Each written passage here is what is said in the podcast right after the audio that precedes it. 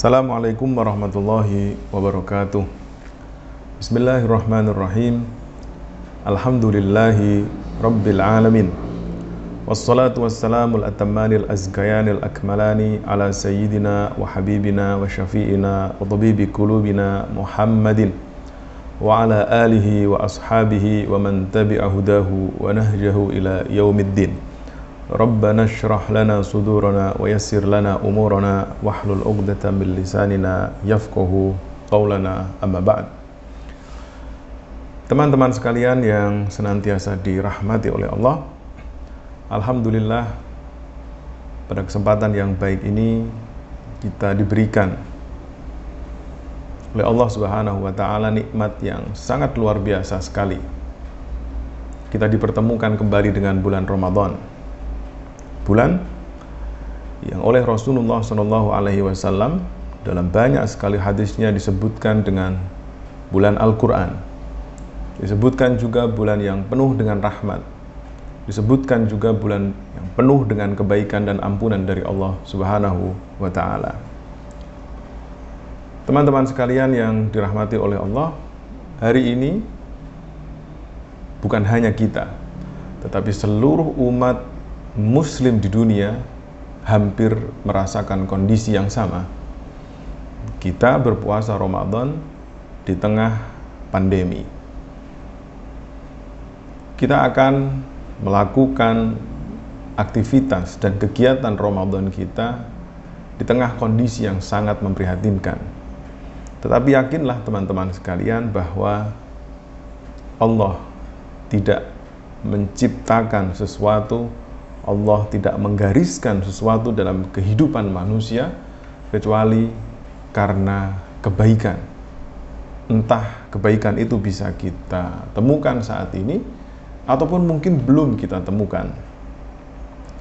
Tapi apa pun itu, kita patut untuk mensyukuri kesempatan kita dipertemukan dengan bulan Ramadan di tahun 1441 Hijriah ini.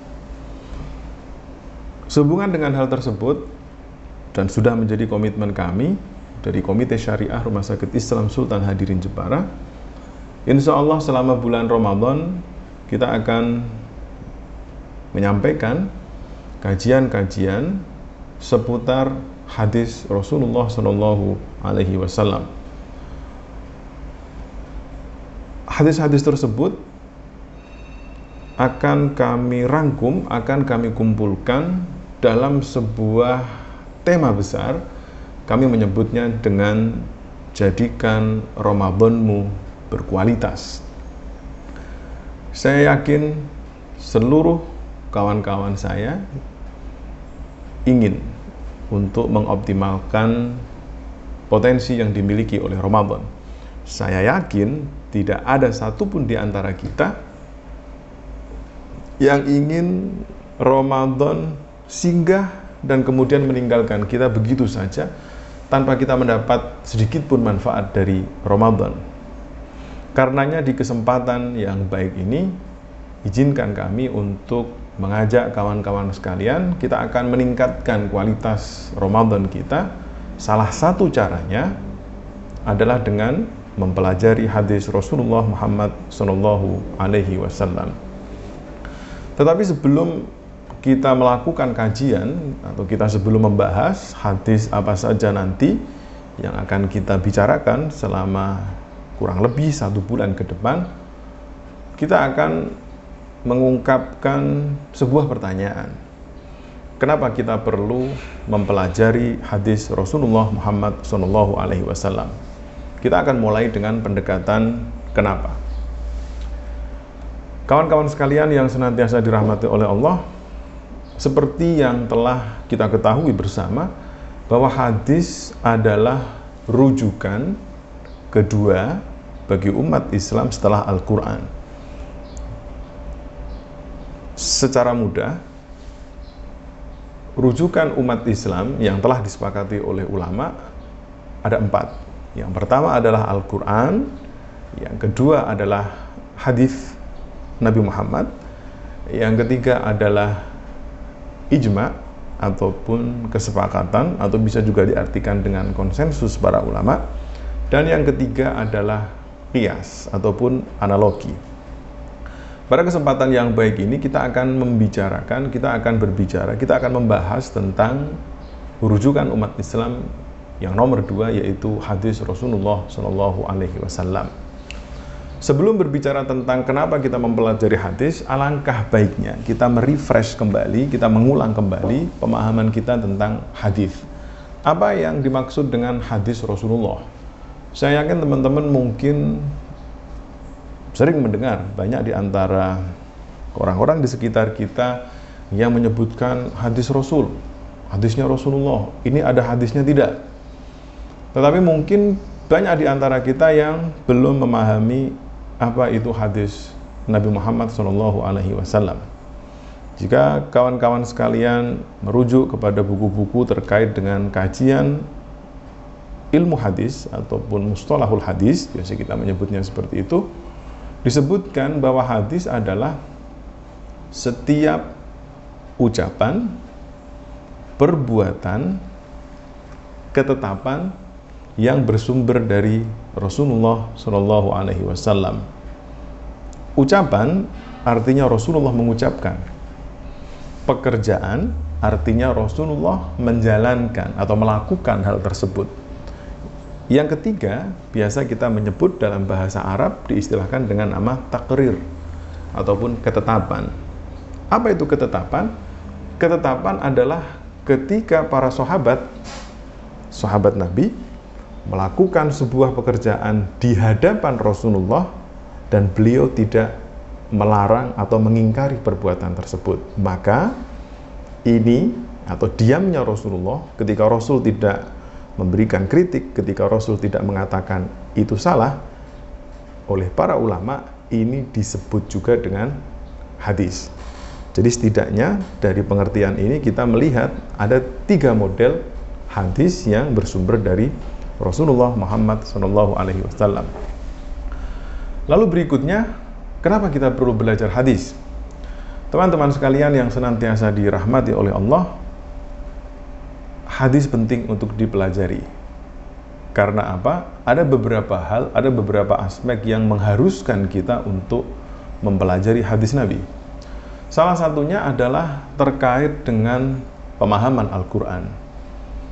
Jujur saja, kita tidak akan mampu memahami Al-Quran secara utuh tanpa menggunakan hadis sebagai penopangnya. Saya akan memberikan contoh dari teori ini. Yang pertama adalah contohnya adalah terkait dengan masalah sholat. Jika teman-teman sekalian membaca dalam Al-Quran ayat-ayat yang memerintahkan umat Islam untuk melakukan sholat, dalam ayat-ayat tersebut Allah hanya menyampaikan perintah secara umum, secara global kewajiban sholat, tetapi Allah tidak menyebutkan bagaimana teknis pelaksanaan sholat atau bagaimana sholat itu dijalankan. Nah, dari mana kita memahami sholat itu seperti apa modelnya? Ada takbiratul ihram, membaca al-fatihah, kemudian ada ruku, itidal, sujud, dan seterusnya. Dari mana kita memahami teknis seperti ini? Adalah dari hadis Rasulullah Shallallahu Alaihi Wasallam. Salah satu hadis yang sangat populer sekali dalam pembahasan ini adalah perkataan beliau yang mengatakan Sallu kama ro'aitumuni usolli Solatlah kalian seperti aku melakukan solat Jadi caranya dicontohkan oleh Rasulullah melalui pekerjaan beliau Jadi kategori hadisnya adalah kategori pekerjaan sama halnya dengan perintah melaksanakan haji. Allah hanya mengatakan al-hajju ashhurum ma'lumat faman faradha fihinna al-hajja fala rafatha wala fusuqa wala jidala fil hajj. Haji itu waktunya atau bulan-bulannya telah diketahui. Tetapi dalam ayat tersebut Allah tidak menyampaikan kepada kita teknis pelaksanaan haji itu harus seperti apa. Nah, kemudian untuk bisa mengetahui bagaimana teknis pelaksanaan ibadah haji ini, Rasulullah kemudian mengatakan, "Khudhu anni manasikakum." Ambillah dariku cara ataupun manasik kalian semua. Dari dua contoh yang saya sampaikan kepada kawan-kawan sekalian, setidaknya bisa memberikan gambaran kepada kita bahwa hadis Rasulullah Shallallahu Alaihi Wasallam tidak atau penting sekali untuk dipelajari. Karenanya selama satu bulan ke depan, insya Allah kita akan bersama-sama mempelajari hadis Rasulullah, terutama hadis-hadis yang terkait dengan pembahasan puasa Ramadan. Harapannya tentu adalah agar kita uh, mempunyai pengetahuan, kita meningkatkan pengetahuan kita seputar hadis Rasulullah sehingga Ramadan kita menjadi berkualitas.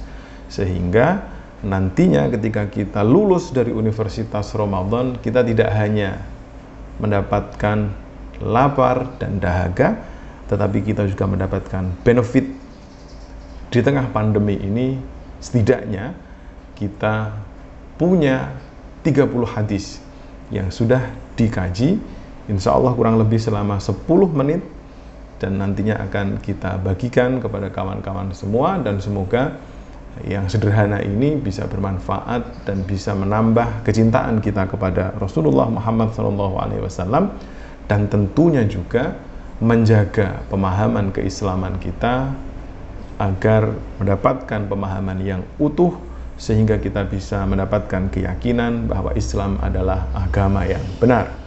Semoga bermanfaat dan sampai ketemu pada pertemuan berikutnya.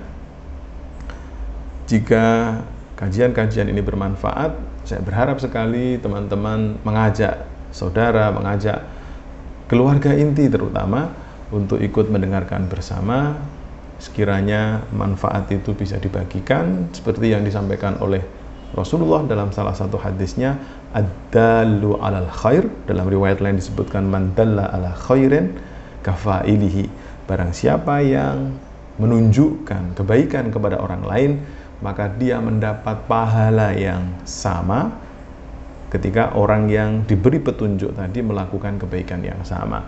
Karenanya jangan pernah lelah untuk berbagi kebaikan. Dan semoga apa yang saya sampaikan bermanfaat Sampai ketemu pada kajian berikutnya. Walafu minkum. Wassalamualaikum warahmatullahi wabarakatuh.